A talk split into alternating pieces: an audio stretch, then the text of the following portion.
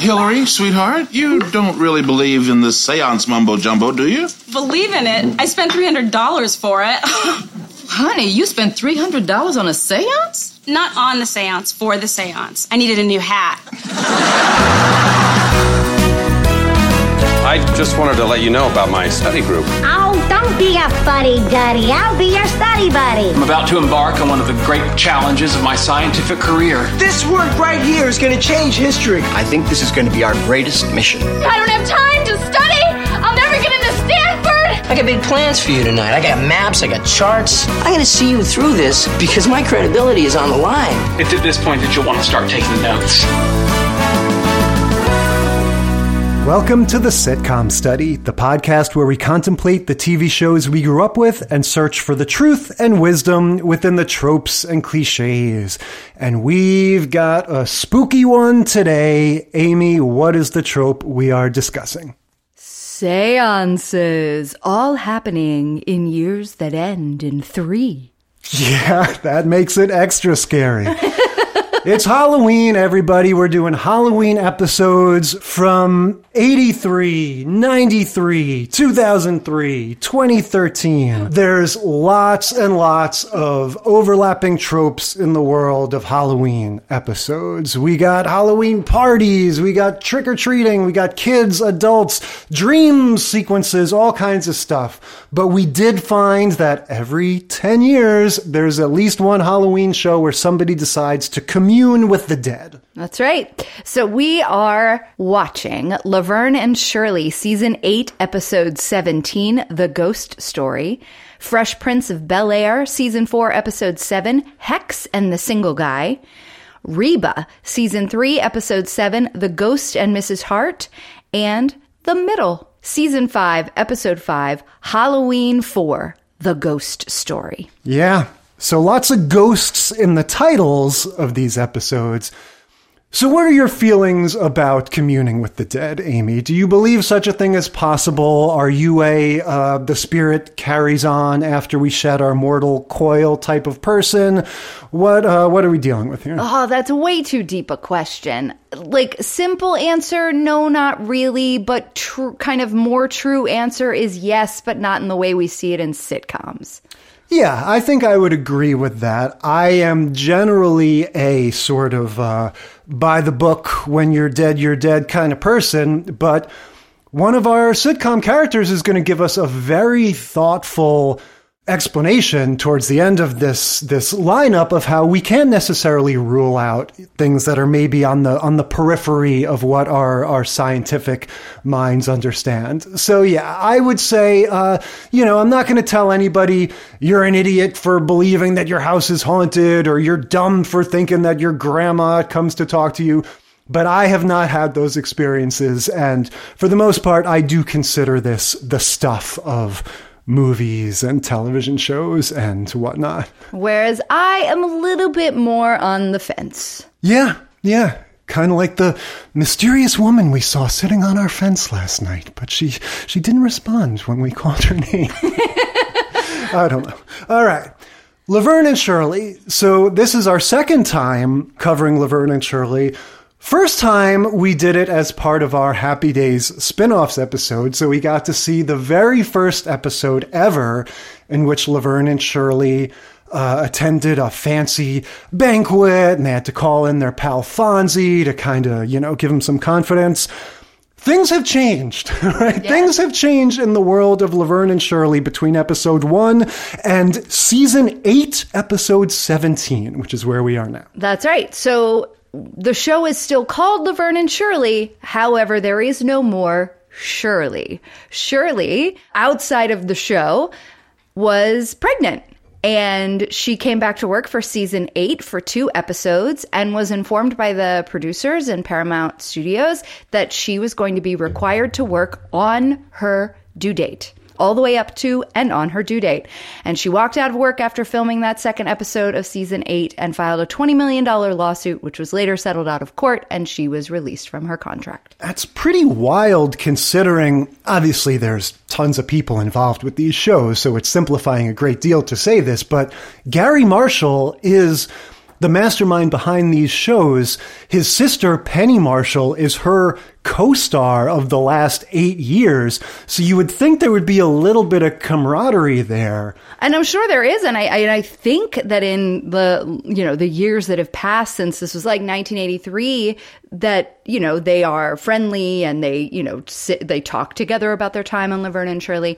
But yeah, there was um, no flexibility in the production schedule despite her being pregnant. The way that we, the audience, find out that Shirley is not on the scene anymore is we go to start the episode, and instead of our familiar Schlemiel Schlemazel hopscotch thing with, with Laverne and Shirley on the sidewalk, we get like much older Laverne walking down the street while a bunch of school children do the Schlemiel Schlemazel rhyme. And it really shows you like, oh wow, times have changed. This is a whole new Laverne and Shirley universe. Whole new Laverne and Shirley universe. Well, and in fact, much has changed anyway from the last time we saw them because they've moved to Burbank or Pasadena or they're somewhere in California now. And we've got all sorts of characters that are involved that we didn't meet in that very first pilot. So we met Lenny and Squiggy, their neighbors who lived upstairs in the pilot. But in the meanwhile, now we have Carmine, who was Shirley's on again, off again boyfriend for all of the intervening seasons, a lot of the intervening seasons. And um, he moved with them. Lenny and Squiggy, they also move with Laverne Well, and but Shirley. one of them out. isn't in this one. Not in this one, but he's still in the show. Oh, it just was off for this episode or something. So they are there, you know, they're out there with them. They started a talent agency out there. Yeah. And the girls started working at a department store being gift wrappers. Interesting. Yeah, I gotta think Michael McKean at this time already would have stuff going on. I'm not sure exactly when Spinal Tap came out, but I could totally see McKean being like, "I'll give you, I'll give you Lenny for six episodes of this season or whatever, but Yeah. but no more than that." And and he's able to do that and and Shirley can't have a baby. It's a man's world, baby. what what can I tell you? No babies. So, this is an interesting aspect of this trope that I want to talk about, which is that I think, especially going back a ways, Halloween episodes don't necessarily need to be about Halloween, right? I think half of the shows that we're going to talk about today don't actually make mention of the fact that it's Halloween time, the kids are trick or treating. It's more of this is just an excuse to do a weird, spooky story. And we'll put the episode on around Halloween time, but that's actually not what it's about necessarily. Yeah. A few of them it is Halloween time though. Mm-hmm. And Laverne and Shirley isn't one of them. So we start the episode with Laverne getting ready to go hiking. She's Mountain gonna go climbing. like mountain climbing with a singles group and she comes down the stairs of this apartment with all this gear on. She's got a hammer like swinging between her legs and knocking into her n- kneecap. She's holding a pickaxe. She's like covered in ropes and carabiners and everything. And she's thanking Carmine and his new girlfriend for watching her apartment while she's going to be gone. Yeah, they're house sitting. She's saying mountain climbing is the latest thing for singles, right? So this is a silly contrivance to just get her off the set basically for the first half. And we're going to have these other characters taking care of her house. And we start getting supernatural goings on. And Right. Even before she leaves, right? Yes. The lights flicker Yeah. and she's like, "Oh, make sure you get with the, you know, whoever the building super is." Um, or she's like, "I told my dad because her dad is this guy, he Frank, and he also moved out there with them." And so she's like, "You know, my dad's going to call the super, don't worry, you know, they're coming to get it fixed." And and then Squiggy shows up to fix the lights. Yeah, it's funny how similar to our fire trope, uh, shoddy electrical wiring is always like a sort of, you know, go-to suspect in, in any of these things, whether it's who started the fire or why are there supernatural goings on in my house. You always go to the wiring first. So yeah, he's, you know, he's working on the wiring. Laverne goes off to her singles thing. So immediately we get much more explicit, I'm going to say special effects for lack of a better word, uh, than, than I would have expected. We get, you know, household objects, his tools, hammers and wrenches and whatnot on, on strings, on fishing line, floating across the set, uh, right before our eyes. In like minute seven of this show.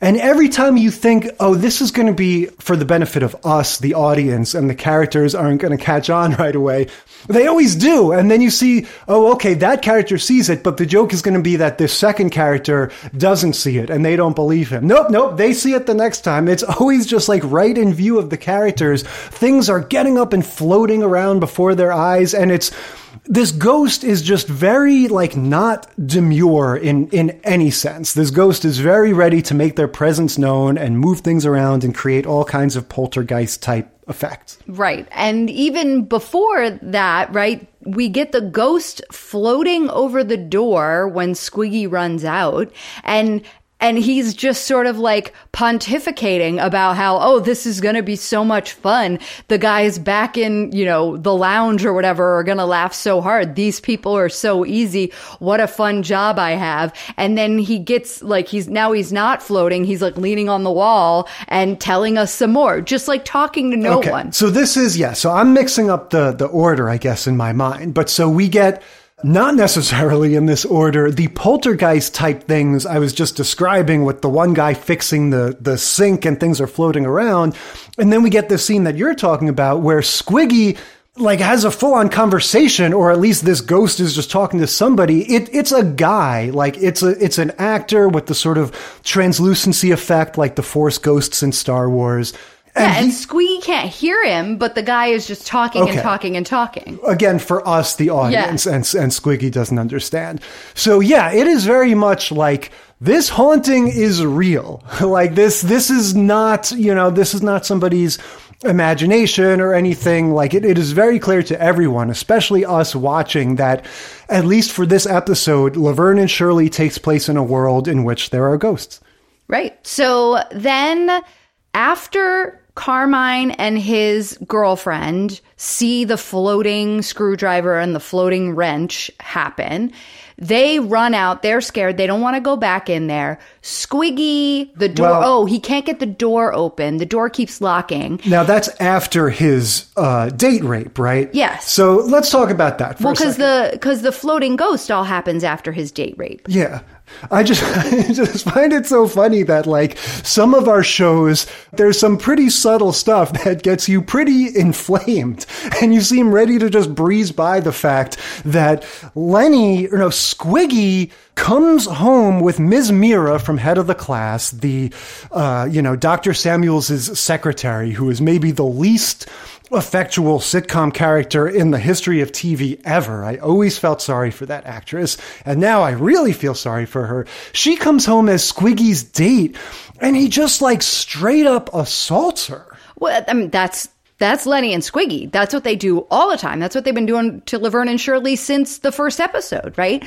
So yeah, this is the whole thing where Squiggy's saying, "Oh, I'm an agent. I'll get you a job," and she's like, "Really? You'll get me a job?" And he's like, "Yeah. Oh, look, a couch. We could call it a casting couch. Aren't we lucky? Why don't we get on this couch?" And then they start kind of making out, and she's like, "Wait, wait, wait. Can you really get me a job?" And he's like, "You know it, baby. Everybody's gonna call me. You know, whatever. Everybody knows me or something." I mean, he's just doing the thing, doing the squiggy thing.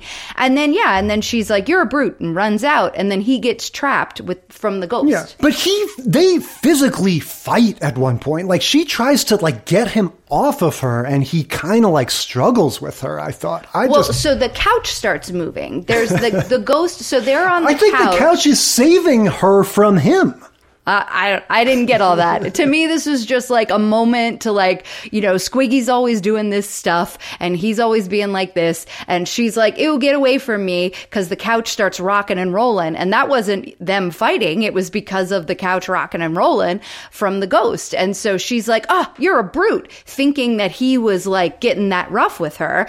And he's like, what are you talking about? You know, oh, you know, oh, nuts. I lost another one or whatever. And she runs out and then that's when we see the floating ghost and that whole like random pontificating. The ghost is like telling us what he's about to do or yeah. why he's haunting the place or whatever. So yeah, I I think that Squiggy should be locked up for the events of this scene, but regardless, yeah, so everyone knows there's a ghost. Laverne comes back. Now, can we just stop for a second and say, you know, the phrase jump the shark came from Happy Days. Right. Right. This shows Big Brother. This has got to be a jump the shark moment for Laverne and Shirley, or maybe they just sort of already have. Yeah, already have. And they're just sort of living in that early 80s malaise of like, yeah, Garry Marshall's whole empire is kind of like yesterday's news, and like these shows are kind of spinning their wheels doing dumb stuff. Yeah, like this is supposed to be 1967 or 1968 or something. Laverne looks like a modern 80s woman. Like she's wearing things, you know what I mean? Like even the costumes have sort of like blurred the lines into 80s fashion. She, you know, in that open that you were describing where the kids are all going by her and she's carrying her groceries, she's wearing this long tan skirt that's like almost an A line skirt that my mom had three of in the early 80s. Like it, it was just so weird to me that this was supposed to still be, we're still in the 1960s because it just doesn't register at all anymore. It, it's something that we notice, not all the time, but often the tropier episodes are later in the series. So when we go on our deep dive trying to find, oh, let's find all the episodes where a character joins the circus or whatever it is, you usually find such and such series, you know, season 8, episode 12 or whatever. So, yeah. And you just know when you look at it, you're like, oh, did they, what was their last season? Oh, season eight was their last season. Yeah, that's the season where half the cast left and it takes place in a deli because they lost the rights to their set or, or who knows what. So, yeah, things are a little silly and weird. The second half of the episode becomes a little bit of an exorcist parody because we get Laverne sort of being like semi possessed by the ghost and she has to talk in the funny gravelly voice. Right. Well, she's lip syncing, but so they, th- what they do is they have like, so Laverne comes home because there was like mudslides and a big storm that hit up on the mountain. And so she couldn't finish the rock climbing. So she gives up. She comes home and everybody is there freaking out that there's this ghost. And they, you know, she's like, what's going on? And they're all trying to, you know, ward this ghost off and they're all freaking out. And, and that's where the thing happens where she's like, well, the best thing to do when you're scared is whistle because then some, you know, something floats through the air and Laverne sees it. So now she knows that there's a ghost. So they all like try to back out of the room whistling and that then it goes to commercial. And then when we come back, they've decided to have a seance.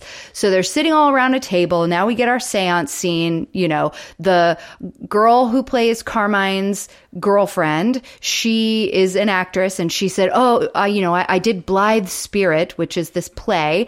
And she has the full costume on from Blithe Spirit. And so she's, you know, going to be the medium for their, for their seance. And then, yeah, they make contact with this ghost and the ghost starts speaking through Laverne and tells the cast, tells everybody why he's there and why he can't move on. Yeah. Now, if you're prompting me to explain this, it's not going to happen because I do not. Uh, th- this was very confusing to me. I was like in and out of consciousness while we were watching Yeah, this. I was I- so tired. How am I keeping up with this better than you? I had to reverse engineer what this ghost's unfinished business thing was by the insane second half of the episode where they do an obstacle course in their living room. I just wanted to point out the Exorcist thing. If this is 83, The Exorcist would have been, you know, maybe eight or nine years prior, but that has the thing with the little girl lip syncing to some gravelly voiced old guy going, Your mother sucks cocks in hell. You know, this horrible, Jesus. vulgar stuff that is just this like really uh, shocking juxtaposition of seeing the voice come out of the little girl. And so I think that is what they're playing what they here. were trying to do. Well, they don't have Laverne lip syncing to things that are that shocking. She is, you know, uh, basically a gravelly voiced version of herself. And we get to see Penny Marshall in all of her sort of physical comedy glory. Yeah. That's what she's good at. That's, it, you know, so we're having fun with you. She's pulling faces. Every time the voice comes out of her, she, t- like, she sort of slouches a little bit and acts like kind of a guy, spreads her legs and like does this thing. And then she, you know, comes back to and has her eyes wide open because she's just wondering why everyone's looking at her. So it's fun. It's a cute little moment. But so the ghost explains that he didn't win the 1938 Olympics, which were held in LA because of some technicality. Something happened and he wasn't able to get to the finish line, but he was going to win. So they recreate an Olympics in her apartment. It looks like Double Dare. It does look like Double Dare. So they have this like obstacle course kind of thing set up and Laverne as the ghost is competing as the ghost and Carmine's in it and the, his girlfriend are in it and Frank her dad is playing like the referee he yeah, fires he's got the, the little gun. starter pistol. Yeah, that makes it all go to start and so then we get the montage with the what's that the like the ride of the valkyries song Oh. or whatever Yeah, either that or it might be the uh, Chariots of Fire, That's the Chariots it. of Yes, Fire song. yes Yeah, this is wow. I mean, look, it's a sitcom. It's silly. The the goofiness is intentional. So I don't want to like wag my finger at it like I'm not getting it. But boy, is this dumb.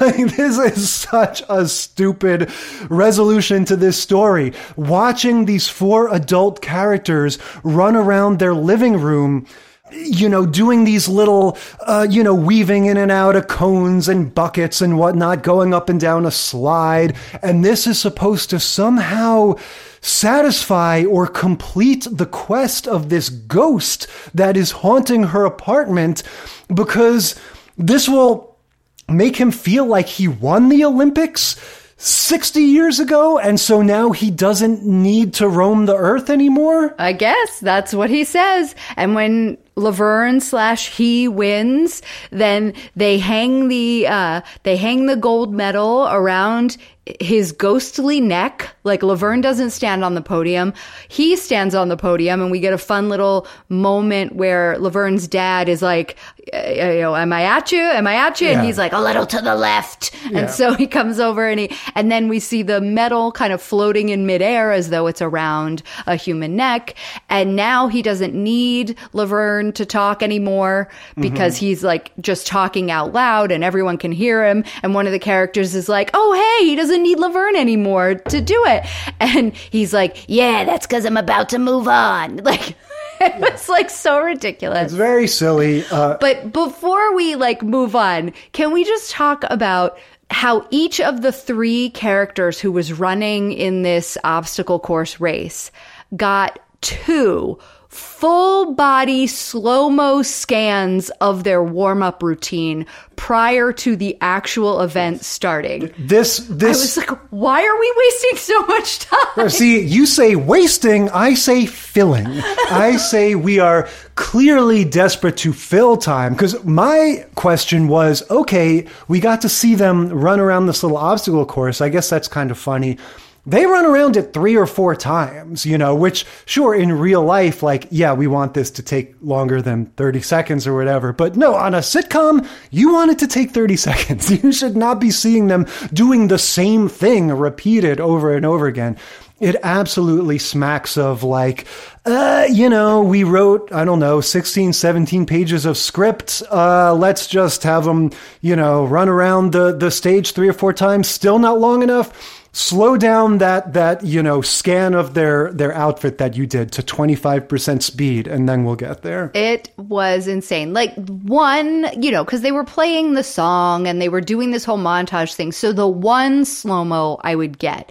But when we went in for the second foot to forehead body scan of Laverne. And then I was like, okay, well, if they just do Laverne twice, she's the star of the show. So that makes sense. Nope. We're going to go back and do Carmine a second time. And we're going to go back and do Carmine's girlfriend a second time. It was ridiculous. yeah it's very silly i did appreciate though if we're getting into the mindset of like well these are the old-timey garry marshall sitcoms where everything's real and the audience is really there watching it you see they have to go pretty wide on these shots when they're doing this this obstacle course thing and it's so clear like this does not resemble a living room in any way shape or form. This is a stage a big ass stage with a living room wall behind it.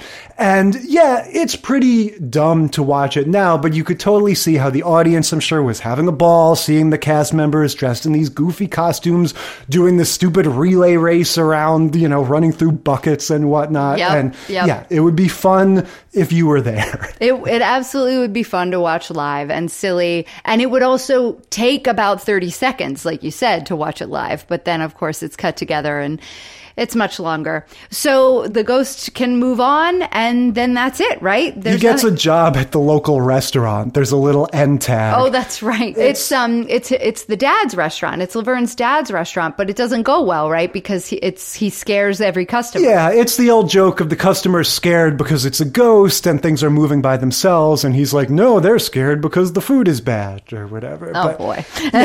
I think it's very clear, trope wise, what we get out of this is Halloween gives you an excuse to do something ridiculous like this. They were probably doing ridiculous stuff anyway, but it's like, you know, you want to do a story about ghosts and things moving by themselves and getting possessed by a demon.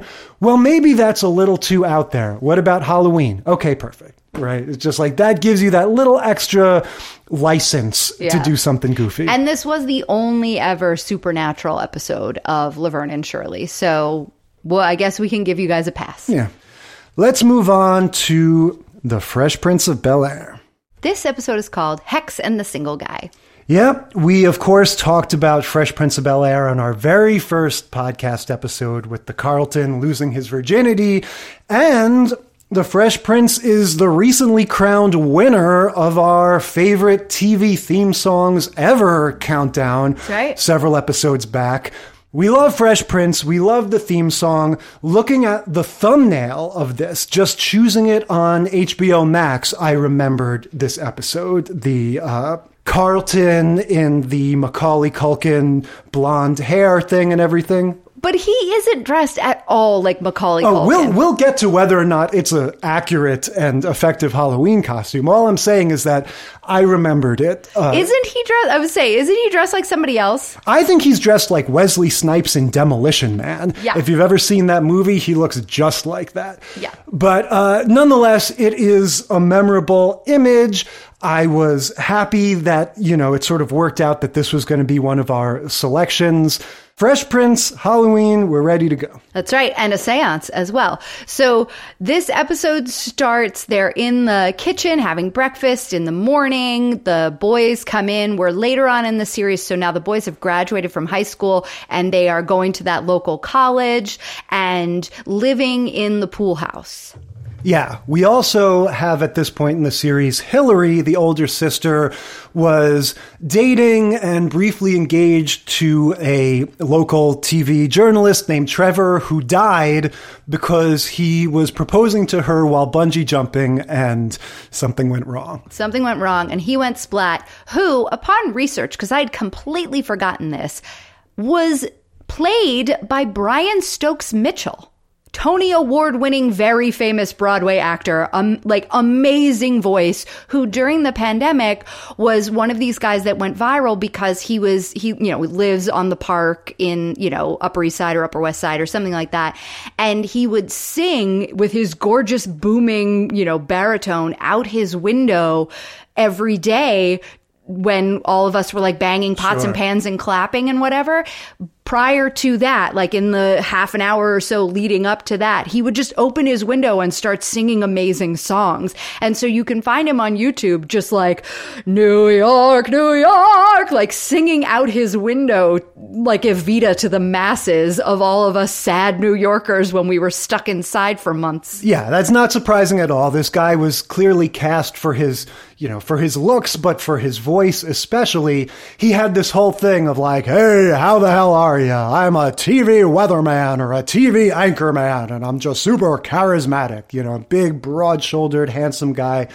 But Similar to the way Seinfeld handled Susan's death, the show does not take it seriously, and from the jump, uh, his his being killed off is very much played as as a laugh. And in this case, the whole episode is going to be centered around Hillary wanting to commune with him by way of a psychic that she saw on TV. Because in the 90s, TV psychics were a thing. Absolutely. Call me now for your free reading.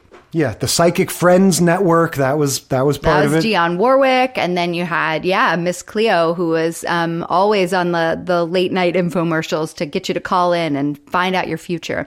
So Hillary has booked this psychic that's going or this medium or whatever that is going to allow her to commune with Trevor and it is Halloween in this episode. Yes. Yes. So she is telling the family that morning at breakfast, you know, hey, when I spoke to the you know, this medium guy on the phone, he said that the best way to contact Trevor is to have more family members there so we can get the psychic energy going. So I need at least four other people. And she's looking around to her family members and they're all not interested in doing it. And the, the three guys, Uncle Phil, Carlton, and Will are making jokes about him, you know, going splat or, you know, getting crushed or whatever. Yeah, this is one of the rare times in the series where Uncle Phil and Will are completely on the same page. And so the whole process throughout the whole episode, arguably even a little out of character, Uncle Phil is constantly snickering with Will at the other characters. And so, as much as I think he's being a little bit of a dick to his daughter, it's kind of fun to see James Avery and Will Smith actually kind of be on the same page for once. Yeah. So, yeah, they all go to this psychic, but because it's Halloween, the, the teenage characters anyway are dressed in their various costumes. in their costumes, right? Because Will has a party that he's going to go to, and Carlton says, Well, you're going to cut into my trick or treating time. So the mom, Aunt Viv, makes a point to just lay down the law. She starts, you know, being very upset, and she's like, I guess no one cares about Hillary, and no one cares that I, as much as I do about our daughter, and this is so sad, and she's taken this so hard. And she has like what would be considered more of like a real reaction to all of the callousness that Hillary is being faced with. And then Hillary leaves the room and the guys can say, okay, we'll go. And they go to tell, they go off to tell Hillary that they're going to go to this seance. And Aunt Viv turns to the younger daughter and is like, watch and learn. Oh, yeah. Like she didn't even care either, but she was just like making up that she was sad. Well- so the guys would do what she thought was right. Yeah, this is a very questionable moment, I thought, because what she does, it's not just a guilt trip. She gets all like sort of hysterical herself. And, you Yeah. know, it's basically saying, Hey, Ashley, you need to learn the art of manipulation. You know, the, this specifically feminine gendered manipulation where you pretend to cry and get really upset. Yeah, not Aunt Viv's most progressive moment. No, not at all. but they all go to this psychic who is played by this great character actor from the 80s. He's Otho in Beetlejuice. He is the priest at the funeral in Heathers. He's in Stephen King's Sleepwalkers, if you remember that one.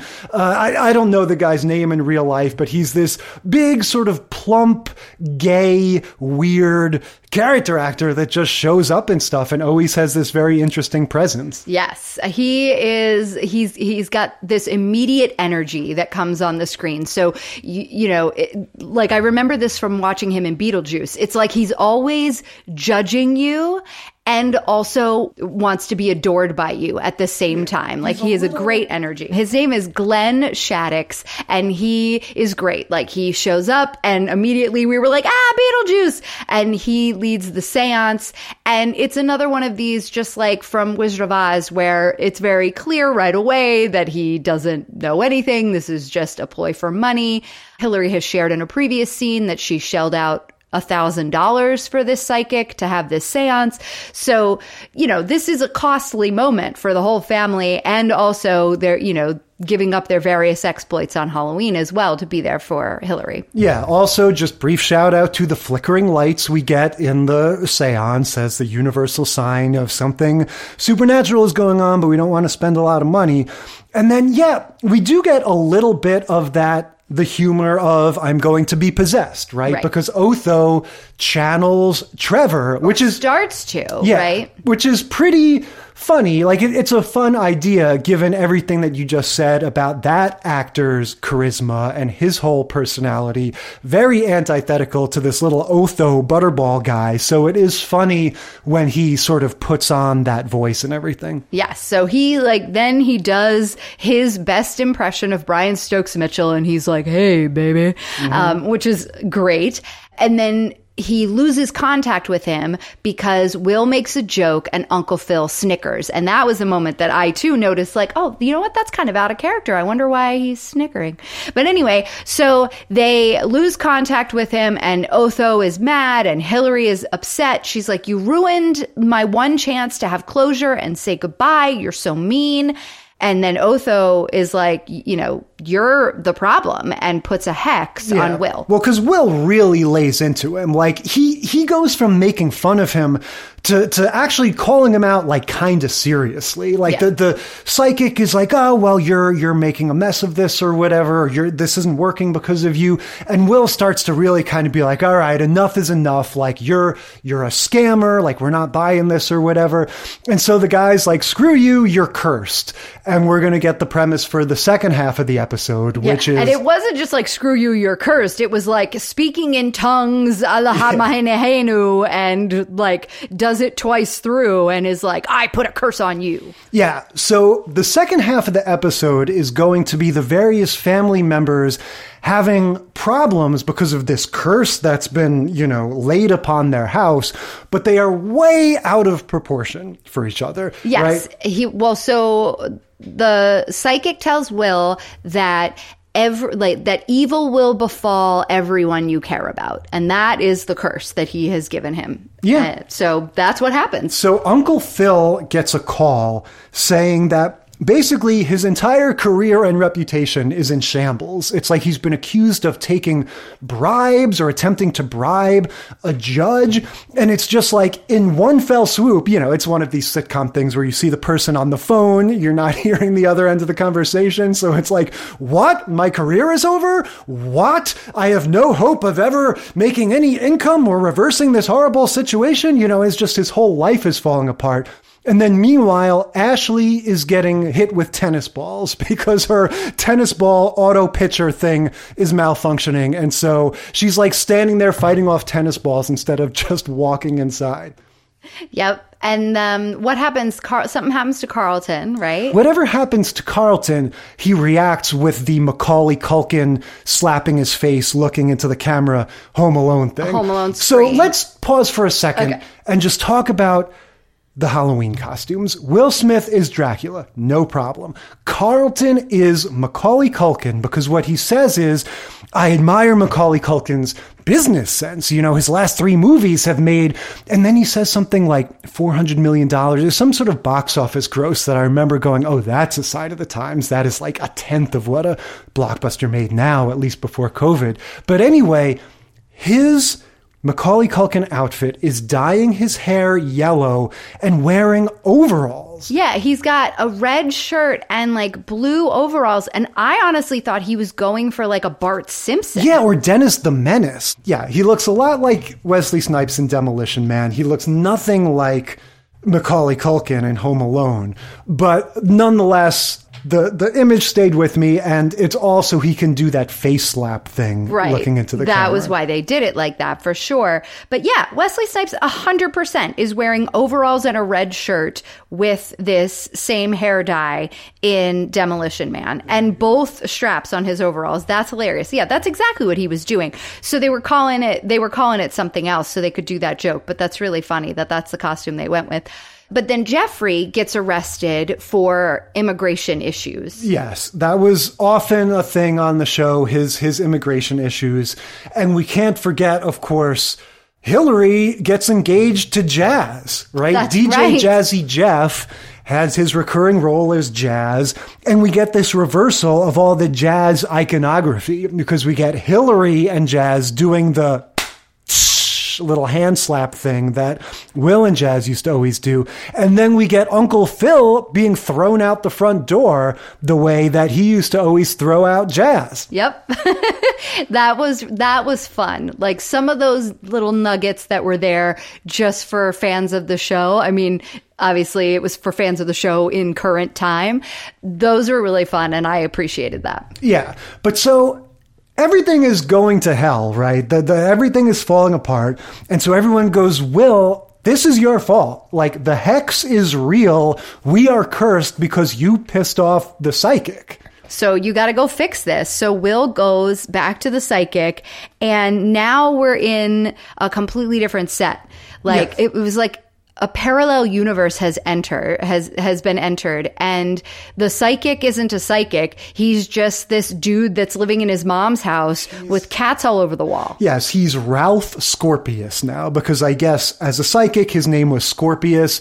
So when Will goes like, "Are you Scorpius?" He's like, "Yes, I am Ralph Scorpius." But he's totally normcore. His house is a normal house now. They're going for that thing of like, but but that hotel burned down 20 years ago, right? Right. But instead of it burned down, it's like there was never a weird freaky deaky psychic place here. There's just a normal house there is a very uncomfortable dynamic where when when Will enters this guy's house, having been invited, right? He knocks on the door and the guy says, "Yes, come in."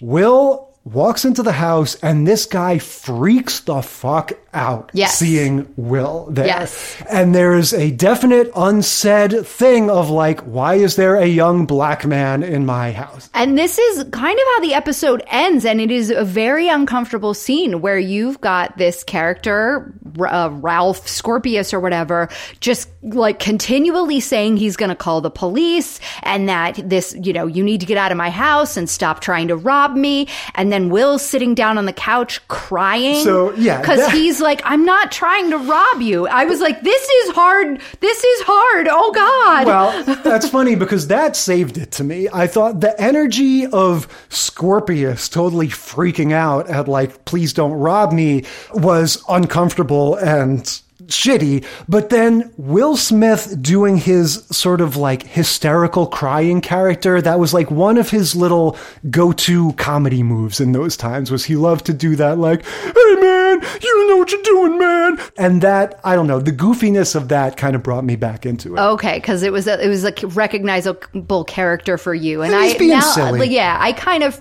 forgot that because when I was seeing it, I was seeing like all of these black men on the sidewalks crying, saying, "I just want my mom. I just want my mom. Get you know, don't don't tase me, bro," and like all of the stuff. Like I just was like, this was it was hard. this was hard. It's a weird scene, but yeah, Will is doing that thing. Like I said, he's doing his sort of funny, hysterical routine.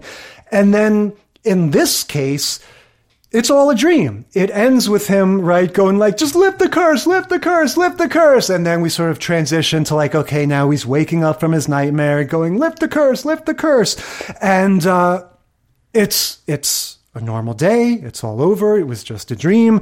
But then we get Groundhog's Day. Right. It's like he just dreamed the thing that was about to happen because he and Carlton go into the kitchen and they start having their morning breakfast. And then every beat is happening just like that first scene. And Will keeps trying to like interrupt and say different things, but nothing he says is changing the conversation. Like, you know, he like interrupts and asks Phil a question and Uncle Phil pretends like he didn't even say anything and just keeps plodding along with the same lines that they had said in the first scene. And so we end then, that's right, with Will's face like in a window pane screaming because he knows what's about to happen. Yeah, so it's interesting how comparing this and Laverne and Shirley, this one is the less fantastical one because we don't at least have objects literally floating through air. But with this one, they felt the need to add the thing of, well, it was only a dream, you know, so that you could at least buy into it a little bit. But not even only a dream. It was like deja vu. It was all about to happen. And so it was like something super creepy. That's true, but you could still that that adds a little bit of plausible deniability to it. Sure. It, it puts, to me, it puts the scare more at the end. And to be perfectly frank, it's a real scare. Like what's about to happen to Will is terrifying. So I think they did a good job in terms of like, yeah, they had all the silly tropes and all the what oh, and it's only a dream, but it isn't. Like this is about to repeat itself and he knows what's coming. Yeah. And can he change it? We don't know. And he's just screaming in the window. To me, it didn't lean tropey because, oh, it's only a dream. It lent itself more to, oh my God, now he's got to walk through this whole day knowing exactly what's going to happen. Can he change it? Can Yeah. he do something different? But it's also a little bit of a different trope because, again, this is early 90s, Groundhog Day, you know, 1990, 91 maybe. So that whole thing of like, oh, hearing the same dialogue verbatim over and over again, like that was a little bit of a, a trope too, or just a little bit of a sort of Twilight Zoney thing of like, uh oh, we know where this is going. Okay, moving on to Reba. Reba, season three, episode seven, The Ghost and Mrs. Hart. Yeah, so Reba is the sitcom built around the titular character Reba McEntire, right? Country music singer from the 90s that I guess got to that level where they were like, let's go ahead and put you in a sitcom.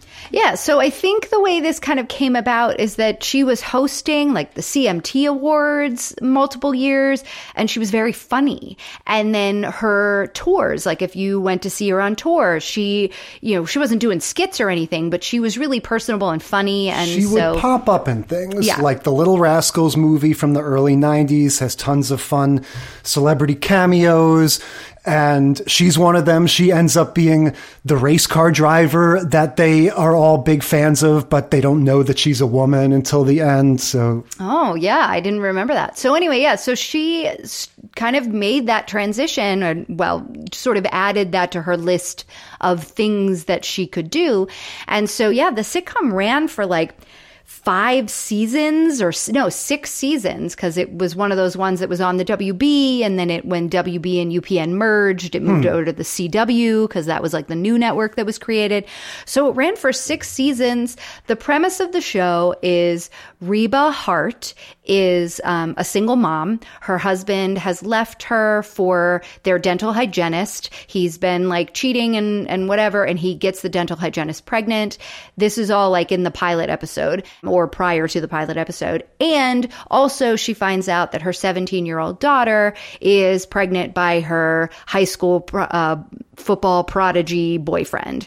And so his parents kick him out because they decide that they're going to get married and have this baby, even though they're teenagers. And so her husband leaves her for the woman he got pregnant. And then her daughter is having a teenage pregnancy and the boyfriend, now husband, moves into the house to raise that baby. So that's the setup for the show. this seemed very similar to New Adventures of Old Christine as I was watching it. You know, coming into this cold, figuring it out as I go. This dynamic of like, oh, okay, she's got this ex husband that she still seems to get along with in a sitcom kind of way, and this new wife that they actually have this, again, sort of weird sitcom we hate each other, but we're friends kind of thing going on, and a teenage kid, I think in the Christine one, he's a little younger, but everyone's still kind of existing in this same world made me think like okay similar similar premises Yeah, I mean, sort of. So, well, the show's set in Houston, whereas New Christine is set in LA. And the other thing is that I think New Christine and they didn't have a really contentious breakup. They fell out of love and then they just, you know, they decided they were better off apart. And they do have like a working co-parenting relationship. Whereas this relationship between Reba and her ex-husband isn't that. And the we're seeing a lot more bitterness and hate. And her ex-husband is a horrible guy. Like he's obsessed with tanning, he loves to golf and he is going like one of those central center plot points of this episode is that he's going away to Las Vegas for a weekend or you know for a long weekend on a golf trip. And you know what happens in Vegas stays in Vegas. So he's just like continuing his kind of ne'er do well ways. All of that happened in like the pilot and that was sort of how the show started so we're now in season 3 and Reba, aside from her 17 year old daughter, who it's now like three years later and she's like 19 or 20, she also has two other kids. There's like a middle school, early high school age now daughter and a younger son. And so at the end of season two and the very first episode of season three, that daughter, Kyra, I think her name is, she decides she has a really bad fight with her mom and she says, That's it, I'm moving in with dad. So now she's moved out of the house as well. So she's living, you know, wherever the dad and the, the new wife live. And so that is causing this relationship to have to have a little bit more connection again because the daughter has only, the middle daughter has only recently moved out of the house. Yeah, so there's a lot of comings and goings. And yes, even for me coming into this, I was able to pick that up. Okay, the middle daughter, who I thought looked a lot like Saoirse Ronan, she doesn't live with her, she lives with the dad. And so, like you said, it facilitates a lot of interaction. I just want to get out there. I grew up in the New York area. I have some prejudices about uh, the way people talk in other parts of the country. I don't think that us here in the East Coast are any better than anybody else, but I just butt up against the Southern or Midwestern twangs sometimes.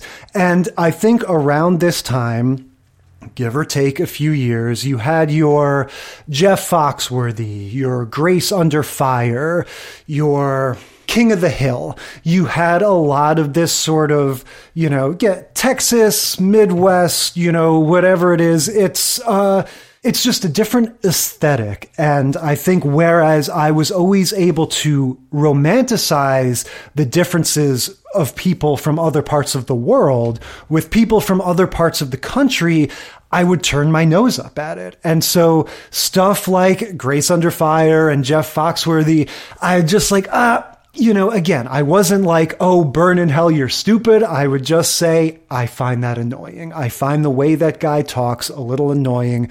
Those shows aren't for me. And so going into this, my sort of positive spin, my olive branch is like Reba McEntire is charming as hell. So maybe she will be the one to to break down the barriers and I'm going to let Reba, you know, just undo all of my ill will and put me fully on board with the midwestern or southern charm of uh, of Reba. Well, and I mean, I'll speak for myself. I'm sorry to say that I don't feel like this episode does it. It is really, look, I, I'm, I have very limited memory of Reba, the show. Um, I am a fan of much of her music. Here's your one chance, fancy, don't let me down. You can't, you gotta sing fancy. You always have to sing fancy. It's the best song ever. Um, I've never heard of that. And oh, it's the greatest song. this girl happened. gets a dress. She gets a red dress to go to her prom because her mom is like, "This is your chance. You got to find yourself a husband, honey, and get out there and you catch that man with your pretty red dress." And she puts on her red dress and she goes to the dance and she gets herself a husband because here's your one chance, fancy. Don't let me down. That's the song. It's so good. It's so funny. But I digress. So this episode was just not that good. And it's a bummer because the girl who plays the older daughter in this, yeah, Joanna Garcia is her name. She is a really good actress and she was considered kind of like the breakout star of this series. She's barely in this episode. There's one scene where she's like kind of patting her boyfriend on the back because he feels down, like their kid isn't getting enough stimulation because they're young kid parents and not like older adult parents who would know the right things to do. So there's like a moment where they have a good scene, but it's more acting from him who you recognized him. Yeah, her boyfriend is Kevin from Shameless, the muscly white guy who's their neighbor and is uh, just a very fun character. Sure. So the two of them, like pretty good actors, you know what I mean? And they, and that, like their stories, from what I'm remembering, were the most enjoyable to watch on this show because good actors, right? And Reba too, when she was engaging with them. Unfortunately, in this episode, this episode is, it was like written so that we can have nasty jibe after nasty jibe between the ex-husband and wife, Reba, and her ex-husband, I think his name's like Brock his by the way, his name is Brock Enroll, which is like What? Yep, his middle name is Enroll, which is like come on. So his last name's Hart, but Brock Roll Hart is his name, which is like a play on rock and roll. Ridiculous, right? So anyway, this whole episode though is really just meant to be this series of like snarky comments and I gotchas between the two of them. And it's no fun. It reminded me of the crappy 90s sitcoms. And this is 2003. It reminded me of those like crappy 80s and 90s sitcoms we talked about with like Married with Children, where the whole point of the show is just for them to be nasty to one another. That is not Reba's bread and butter. Like, it's not. And so this episode isn't to me, it's not highlighting any of the things that were good about this show. Yeah, I noticed it has a sort of mean spirited center also, but to me, the focus wasn't necessarily between Reba and the ex husband. It's all about Reba and the, the other daughter, Kyra, sort of weaponizing the new wife's stupidity, right? Barbara Jean is the new wife. She's blonde. She seems, if not ditzy, at least, uh, I don't know, a little. She's a little empty headed. Yeah, a, li- a little out to lunch, one might say. And so they find out that their house, the ex husband and her, they live in this house that somebody died in.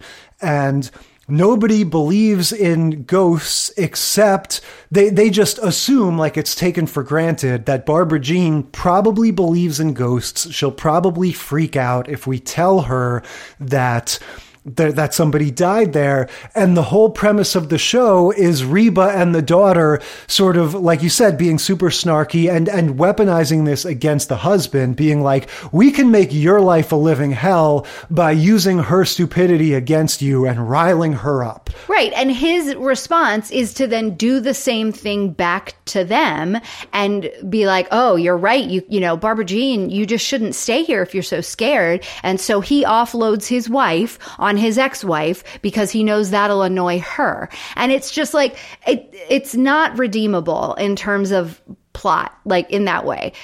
So the only thing is at the very, very end, they try to make it redeemable by having Barbara Jean explain why she's afraid of all of this stuff that, you know, is maybe not even real anyway. And it's because she's worried that karma's coming to get her because she did a bad thing by stealing Reba's husband. Mm. Yeah, which that's an interesting moment. Like, yeah, she basically says, you know, the premise of the show that everybody's watching now, you know, is is all about me having screwed you over and like your your whole life now is sort of like in the shadow of of what I've done to you. So okay, like that's that's It's an interesting heavy. way to Yeah, get it's that heavy. out there. Here's here's the compliment that I would give to this episode, which is what it ultimately gets to is that Reba's plan backfires, as you said, because the husband's like, I've figured out how you can de-ghostify this house. You know, you can commune with the dead like so, you can uh, do X, Y, and Z, but I can't do that. I'm going to be away. I'm going to be out of town. So Reba can help you with that. So Right. Reba and Barbara Jean have to come together and de-ghostify the house together. And if that's going to be the premise of your episode, that these unlikely, you know, Friends. Right, or these un yeah, these unlikely cooperators Right. have to ghost bust together and Reba has to buy into this thing that she doesn't really believe in and go along with it to help her get rid of the ghosts so that Reba can get rid of her. Okay, like that's a fun sitcom episode premise, sure. Right. Uh, yes, sure. I think what kind of comes out at the end though is you see Barbara Jean like totally understanding why Reba is trying to like make fun of her because she figured you know she knows that's what's going on. She totally gets why reba is trying to make fun of her and give her ex-husband a hard time and she goes along with all that because she feels like she deserves it. What never gets mentioned in the episode is why the hell she puts up with that dick who's doing the same thing. Yeah, and look, I again, as not a watcher of the show, I, I don't really know the larger story with this husband character, but yeah, uh, the short answer, I guess, is money. Like if if that's the kind of person that her character is characterized as. Uh, I wanted to mention Reba does a fake little fake out possession, which is basically the same as the real possession in Laverne and Shirley, except she does her own voice, but she's like, I am Pazuzu, I am coming for you, or whatever the, the Yep. thing is. But we also have a moment in this episode where someone speaks in tongues. Outside of a seance, Reba's like in her kitchen and she gets so mad that she like says she's going to lay a curse on whoever she's talking to. She she's like really mad about the you know the ways that her ex-husband keeps switching, you know, flipping it up on her and then she ends up having to once again put up with all the crap for the kids, for his wife, and she just like randomly busts out like speaking in tongues, like saying she's going to put a curse on somebody or like just speaking a different language out of anger, like a made up language out of anger. which I I put down that was vaguely problematic. I Yeah. thought just because of that, like I know you're not really referencing even any real thing, but it's like we're just getting to the point where like us white people just shouldn't be talking in weird made up languages at all. At like all. let's just err on the side of caution. Yeah, I do want to say though, going back to my original thing of Reba McEntire, you know, breaking down my prejudices, I think it I think it kind of happens. Like she, she's very good. She's very charming. And that kind of stuff that you're talking about of like, well, it's sort of neither here nor there, but let's give her a chance to do a funny voice here and there or make a funny little snarky comment or just whatever, be the star of a sitcom she's pretty good at that. You know, she's not she's not going to go down in the the Hall of Fame of like best sitcom leading ladies ever, but she is fun. Yeah. And I think if it's going to be that kind of show like Old Christine where it's like, eh, let's do one for for the divorcees, for the ladies, you know, the ladies above 40. Like I think she she does a good job of embodying that like there's there's still lots of fun and life and silly hijinks left for us to have, ladies. Let's let's get to it, you know, like that kind of thing. Yeah, and and you're right. She is very charming, and like I said, I was missing in this episode a little bit more from Joanna Garcia and uh, and even her her boyfriend character, or I guess her husband character in in the show. I also wanted to mention the title of this episode, "The Ghost and Mrs. Hart," is a reference to the Ghost and Mrs. Muir, I think, Muir or something. It's an old movie from the 40s about a lady that like falls in love with a ghost. the Ghost and Mrs. Muir. but they just yeah between you know the fresh prince being called hex and the single guy uh they you know this is another one similar to the dreams episodes they just can't resist doing the little references to the to the titles and stuff Well, even what if movie is Hex and the Single Guy play on? sex and the single guy That was a movie. I don't know. I've know- never even heard of that. I, I was like, it's too early for it to be a Sex in the City. I don't know if it's a movie. It's something. Um, it, it's a title. I don't know if it's a movie or a book or, or something. right. Yeah. So I don't know. Again, uh, trope wise, I feel like this is one that did not specifically mention Halloween.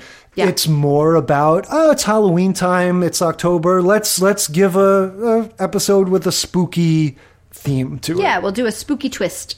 Okay. Moving on to the middle. Here we go. This is season five, episode five Halloween for The Ghost Story. Yeah. Now, I've never seen The Middle, and I've got another prejudice to uh, confess to here. For one thing, it's just after our time, like we always talk about. This is a 21st century show. I wasn't super into sitcoms at this point, but also. I've I never understood and still don't understand to what the middle refers if it's talking about the middle class or the middle child or both. But I The middle of the country. Okay, there you go. The fact that there was a TV show called Malcolm in the Middle, and I wasn't a huge fan of that necessarily. Uh, I just thought like no, you can't do this. You can't. And the dads look shockingly similar. Yeah. yeah. And I realize this has nothing to do with this, does not share any cast members. This is the janitor from Scrubs, is the dad on this. But. And Jane Kaczmarek looks an awful lot like Patricia Heaton. Yes. And she is the mom from Raymond, right? Yes. But it that always bugged me. I was like one of the most famous sitcoms of its time is Malcolm in the Middle, and then a handful of years later, there's a show called The Middle. As just like it's confusing, it's awkward. Uh, come up with a different name. I don't like that. I would say, is it even a handful of years later? I mean, I guess I guess it is, right? Because Malcolm in the Middle was 2000 to 2006.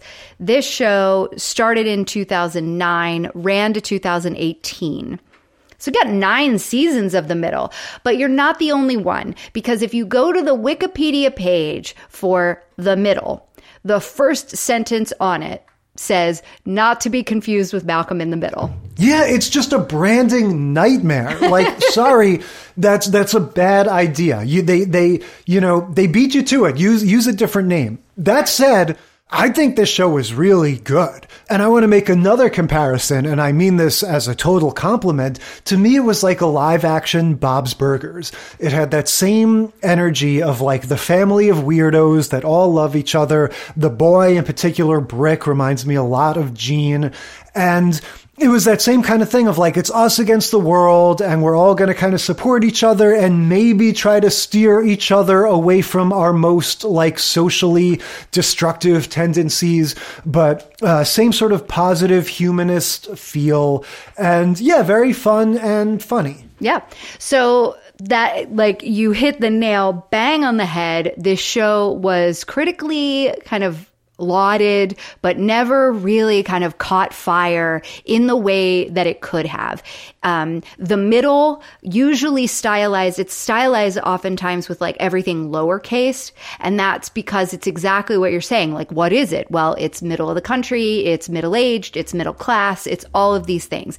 It's got a narrator, the mom, Patricia Heaton, who put, I think her name's like Frankie in this. She is the narrator that's like talking over a lot of things that are happening.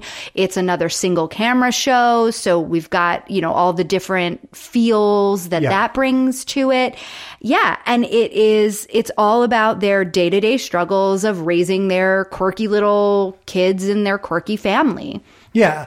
In terms of tracking the trope, we're going to focus more on the daughter. But uh, briefly, the son, his name is Brick, right? He's a very interesting character. I can only imagine he's the focus of a lot of this show. Yeah, to me, he's like the breakout character in terms of like you when i watched this show and i have I, I never really watched it religiously but it was always one of those ones when it when i happened to catch it on i'd be like oh yeah this show's funny that kid like whispers into his shoulder and like has a, a little voice and he talks like this like he's just a strange little quirky dude Yeah, I, I say this with love in my heart. I'm not totally sure what I'm looking at here. Like, how old is he? Yeah. Does he have some sort of issue with his growth or something, or is this is this just a kid that's just a little kid and just kind of funny looking? Like, I, I don't quite get what his deal is. Yeah, so it's both of those. He he was born in 98, so he is like a child during this, right? Starts in 2009, he'd be like 11. Mhm. Um, he was playing a little bit younger, but he has um, a genetic condition where he has soft like soft bones, and so his bones are like brittle. He can he will never grow really tall, right? So I think he's like 4 foot something as a 20, he's like 23 or 25 Right. or something now. Because his story in this episode is that he's starting to notice girls and he's got a crush at school and they're going to kind of help him figure out how to approach that. And we are very much still looking at, yeah, a little guy with a kind of squeaky voice. And, you know, that could just be because of how old he is. But that's going to be his story, which is going to be very fun is, uh, Harper at school has been, you know, showing some some promise, and they're going to steer him towards social media interaction because they say uh, no eye contact, all words. Right, that'll Yeah. be right up your It's alley. right up your alley. Yeah. And so a lot of his quirks are definitely based on, you know, things that come from the autism spectrum. And his character is sort of based on one of the producers and showrunners, her son, because I guess he is on the spectrum. And so she was pulling like tidbits from his, like her own son's life and, and what it is to like raise a kid like that and, and dropping them into the, the episodes. So then you also have, not only do you have the two parents that we've already identified and the youngest son, Brick, but then you have the middle daughter, her name's Sue, and the older son, who we're in season five now. So the older son is away at college. But so the deal with the older son is that he is cool. He was always like a football player. He was the popular one, but he's super lazy, doesn't do his schoolwork, doesn't apply himself, got into college on a, um, you know, football scholarship or whatever, and is getting hazed by the football team. Um, he's going to like a local college too. So he's, it's, it's a university, but it's like nearby. So he comes home and is doing all the football players laundry. That's one of like the, the ways the team is hazing him. And then now Sue, who when the show kind of first started was, er, you know, early middle school is now solidly in high school. She's 16 and she's one of these kids that is just so innocent. Like she's wide eyed and wonderful and innocent and loving and trusting. And she's just always been that way. She's curious and earnest. And she wears braces. Now, I don't know if that was the actress or a choice for the character, but I feel like that's that's just a very easy way of kind of like uh, just a little bit of a shorthand for like the that teen awkwardness. Right. Uh, exactly. but she is going to be the gateway to the supernatural for us here. She has a sleepover party. So we've got all kinds of overlapping Venn diagram of, of tropes here. She's having a mandatory sleepover party for her, it's some kind of club at the school. wrestlerettes. So she has started wrestlerettes because you know she wanted to try out for the. This all happened long before, but she wanted to try out for the cheerleading team. Didn't make it. Wanted to have a pep squad. You know, she just she can. She's so socially awkward. She can never just like quite be a part of the cool girls, but. She doesn't ever take it personally. Like, she doesn't have any of the bitterness that, like, a Liz Lemon kind of character has. She's like, that's okay. I'm going to go start my own. You know, I'll start wrestlerettes because you know what? Nobody ever cheers for the wrestlers and they deserve it too. So she starts the wrestlerettes and she recruits three other, you know, socially awkward girls who don't have anywhere near her earnestness. And she tries to teach them a cheer and they're bad at it. And she's like, well, okay. If you don't want to take the time to learn the cheer that I worked very hard on, that's all right. It's because we need team bonding and we're going to have team bonding, mandatory sleepover, my house tonight. Yeah. Halloween.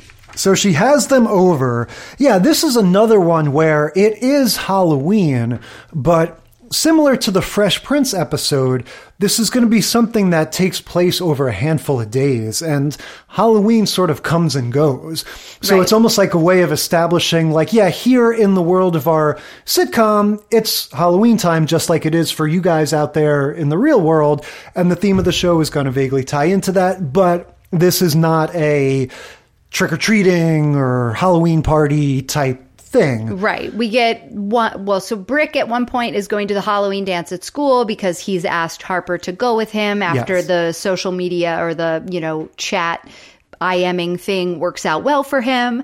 And so he's a co- he has a costume on. He goes dressed up as a bookmark because Yeah. who doesn't love a bookmark? And Patricia Heaton wants him to be, oh, a gangster. She says, That's if you right. go as a gangster, you'll look good. Because you get to wear a fedora and a suit. Right. So it'll be, it'll be kind of sexy and this girl will notice you. And, you know, again, much like Gene in Bob's Burgers, he just is unapologetically his own thing. And he just says, no, thanks. I'd rather be a bookmark. I look cool as a bookmark. I like it. She'll notice me. It's great. So he goes off to the Halloween dance and Sue has her sleepover party. But in the days leading up to this, one of the things about this episode I found the most relatable, just being of middle age, was so the mom has bought only the crappy candy. So that way her family won't eat all the candy before Halloween when the trick or treaters come, because that's what happens every year. They buy the good candy and then the family eats it and then the house gets egged because they never have enough candy. And so we get this awesome scene where it's Halloween, the doorbell rings, the mom goes to grab the bowl of these horrible licorice treats that she's bought so that no one will eat them. And of course, the bowl is empty. There's like three pieces of candy left in the bottom. So she has to quick turn out all the lights in the house. The doorbell's like ringing, ringing, ringing. Everybody's like, trick or treat, trick or treat. And they're going to hide in the laundry room. Yeah, I feel like that is a trope of Halloween in real life for many people. That's what I said. It totally feels true for me. We like we get good candy for Halloween. We happen to live on a pretty busy street for trick or treaters, and last year was our first year living here, and we ran out of candy early, and I was getting nervous. I was like, we can't watch TV in the main room because people will know we're home and we don't have any more candy. Yeah, I feel like one way or another, even if you're a pretty good Halloween participant, like sooner or later you get that twinge of like, I hope nobody comes or nobody notices me. But yeah, so that's all happening. And Sue decides to have a seance at her little slumber party. She wants to contact the spirits just as a team building exercise. Yeah. And so it was a laugh out loud moment for me when she chooses her her dead spirit that she wants to contact is Christopher Columbus. That's right. She's like, he would have so much to teach us.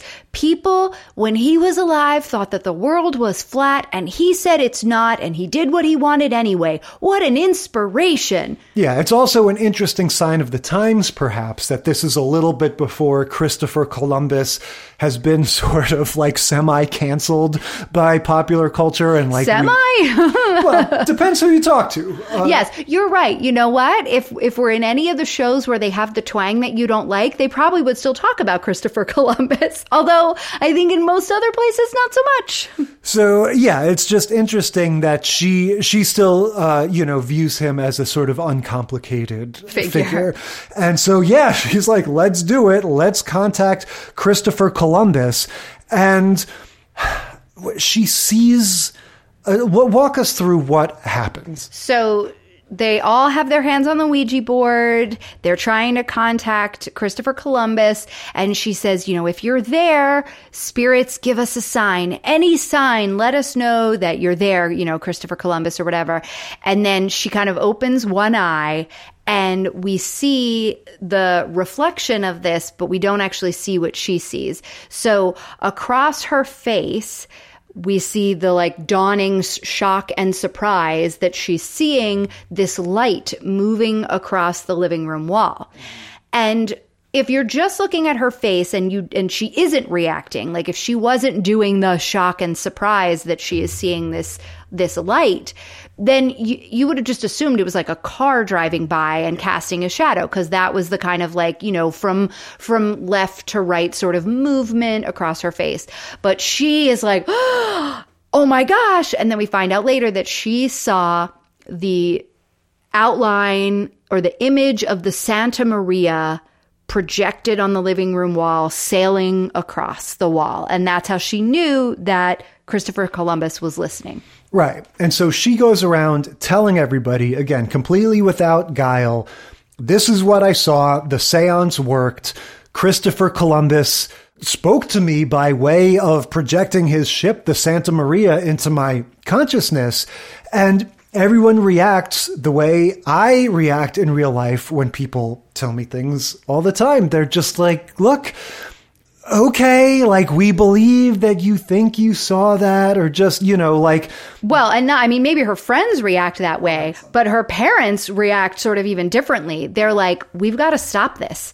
You know, the dad is like, she's 16. If she keeps acting like this, she is going to get taken advantage of. We have to tell her that she can't just willy nilly run around like a little girl anymore, telling everybody that she's seen ghosts and she believes in this and she's talking to the dead. Like she is growing up and this isn't growing up. She needs to stop. And so he convinces Frankie, the mom, that they need to have a real conversation with her about not telling anyone that she saw this thing. So the parents trudge off to the bedroom, to Sue's bedroom, to have this conversation with her. And she's sitting at her desk with uh, a notepad. And she is so excited because she's decided that this story deserves to be in the school paper. So now she not only has she told all of her friends and anybody that will listen, now she's going to write an article for the school paper, which the dad, of course, and the mom are, of course, just worried is going to expose her to more ridicule and they don't want her to have to go through that. So they're trying to tell her to like toughen up, you know, stop acting that way. And they go to have the conversation. Yeah. So they go to sort of like, you know, kind of put her in her place and, and let her know, you know, that, that this might cause problems for her. And then she articulates, you know, what I sort of hinted at at the top of, of why you really can't be so hard on the people with the touchy feely ghosts might be real attitudes. You know, she goes, look, if you tried to explain to somebody, to an alien or something, the miracle of how babies were born, they would think that you're crazy, you know? And she talks about all these examples in nature and in the universe of how things work in ways that are really kind of bizarre and counterintuitive and unexplainable. And just because we've gained some sort of familiarity about them, we're able to describe them or or annotate them or whatever we we call that science or nature or whatever but it could just as easily be considered magic you know? And she's getting at the idea that that I think about all the time that nature and science is magic and the world and the universe is wondrous and fantastical and weird. And so, as much as, yeah, when you look at any given movie or TV show or whatever about ghosts or heaven or hell or aliens or whatever, you can go, yeah, that's probably not right. That's probably not how it really is in a sense, it's just as dumb to say, well, we know conclusively that ghosts aren't real or that we're all just worm food when we die because we don't really know that. Yeah, she makes a really great argument for wonder and faith. Like that and it and it does it without taking a religious you know hard right turn or anything like that. But she's like why would you want to remove wonder from the world things are magical and beautiful and isn't it great that we don't know how that happens and we or we don't know if it's really the thing we think it is? And this is this is the reason we keep exploring. This is the reason we keep asking questions. Because it feels fanciful and magical and wonderful. That's what makes it interesting. That's what makes it worthy of our attention and our time and our study.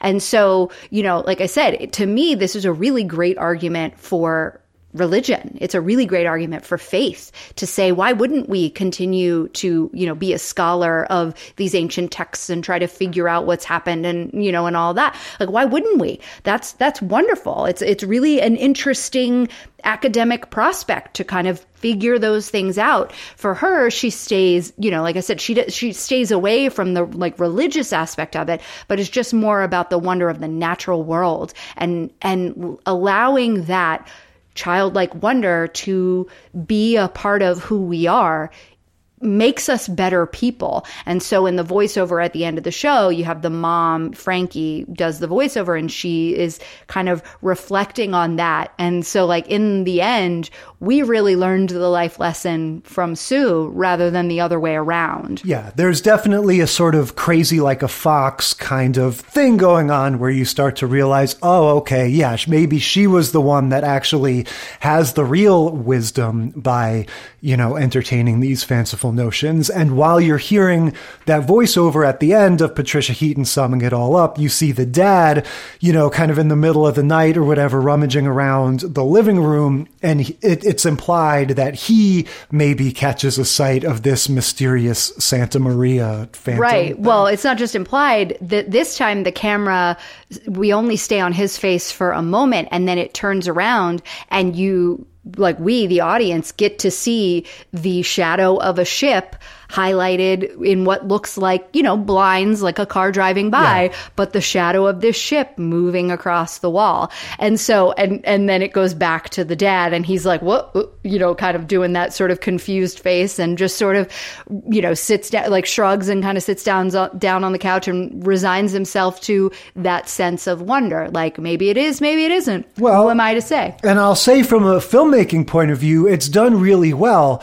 Unlike, say, having a wrench float across your set being hung by a fishing line, That you can totally see, Laverne and Shirley. but this is done in a way that you, the viewer, can watch and go, oh, well, maybe, maybe somebody has a boat that's like, you know, tied to a flatbed or something and, and somebody's driving a boat up and down their street or like it allows for all these different interpretations. It's done in a way that's sort of like graceful and classy and kind of gets you thinking. Yeah.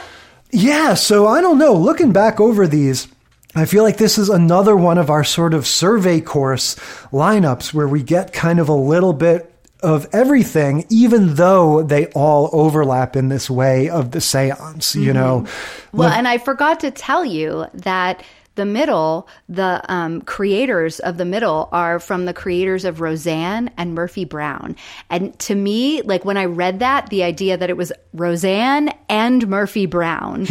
and it's in the middle. And it's right, like this is exactly those two kind of coming together. Yeah. Um, I think I was like, man, that that is spot on. The show was also there was an original like way earlier pilot that was it was done for Ricki Lake. Ricki Lake was going to be the mom, and then it got scrapped, and some years went by, and then they rebooted it with Patricia Heaton in the starring role after she was done with Ray Romano.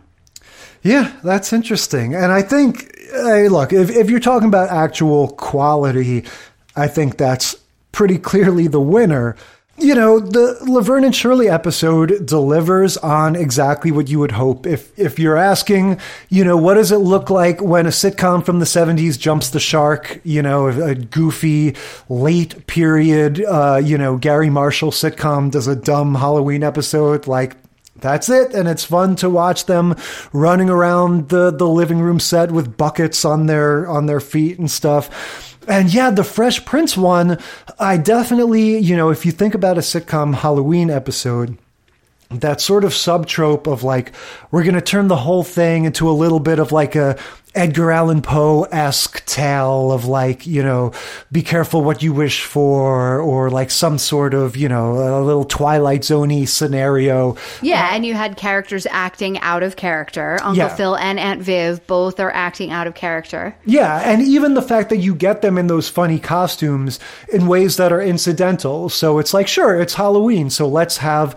Will be Dracula and Carlton be Macaulay Culkin slash Wesley Snipes. But uh, yeah, it doesn't really have anything to do with anything, but it's just fun. It just adds another level of interest to those scenes. And and again, the presence of Otho from Beetlejuice, like automatic, you know, extra letter grade there for the Yes. 90s, you know, 90s silliness. And then I don't know, look, that Reba one, if if it's starting to maybe shape up as like the early 2000s are a little bit of like the sitcoms kind of trying to figure out where to go next. Yeah. You know, kind of in between Seinfeld and Friends, you know, like okay, we have we have The Office and Curb Your Enthusiasm to sort of look to as as possible examples, but we haven't quite entered that next phase with 30 Rock and The American Office and Schitt's Creek and all the good stuff to come. And so, yeah, when things are a little bit kind of out to sea, you get stuff like Reba that's kind of like, okay, like kind of a fun family sitcom, a little here, neither here nor there. Yeah, well, and I see also in the early 2000s, that's when you had people just sort of turning off network TV and going to HBO. Yeah. Right? They were like, everybody was watching the prestige shows on HBO. Sex, my friends in college used to have Sex in the City parties. You know what I mean? Like, you were all about the I had Reba parties. You had Reba. You totally had Reba parties. I could see that. You put on your red wig. You did, you know, sing fancy, the song you never heard, of course. but yeah, I, I see that. Well, now the other thing that, uh, like, through our conversation, I'm having this sort of feeling like I wonder if there was even more, and maybe this is me ascribing way too much to the Fresh Prince, but upon reflection, thinking about the way Aunt Viv was acting, which was like a clear white women's tears trope, and then the like the scary moment of Will just crying in a puddle on the ground because he knew that or on a couch because the cops were about to be called on him and and whatever. Like those kinds of things i'm like man were they were they almost doing like an atlanta like trying to tell us something maybe not. Maybe i'm reading way too much into it but i like for all the fun of what they were what they were did really do which is like the twilight zoney thing and the fact that we're right in the heart of sitcoms hitting their stride i really liked the fresh prince episode. Yeah no it's a good one.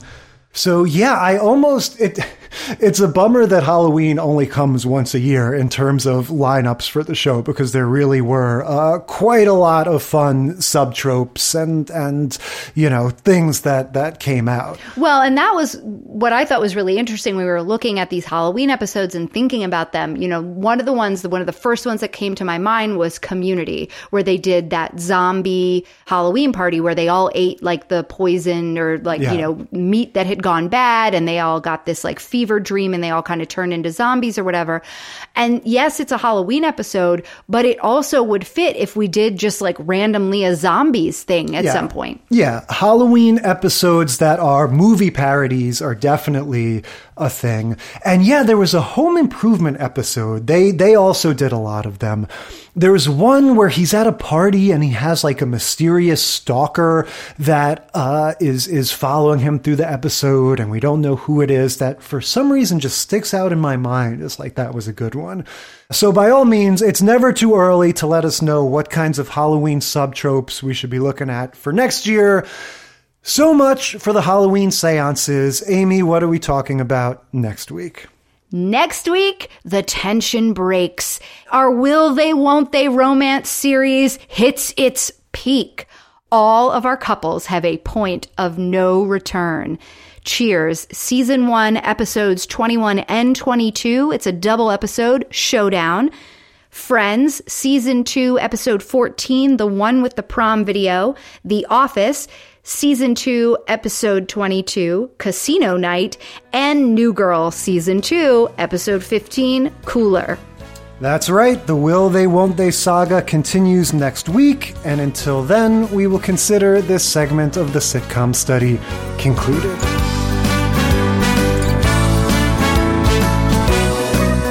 Thank you for listening to the Sitcom Study.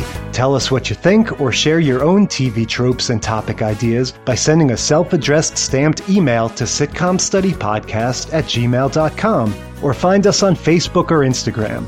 And if you like the show, consider leaving a rating or review on your podcast app. It helps us boost those precious Nielsen ratings. The Sitcom Study is recorded in front of a live studio dog.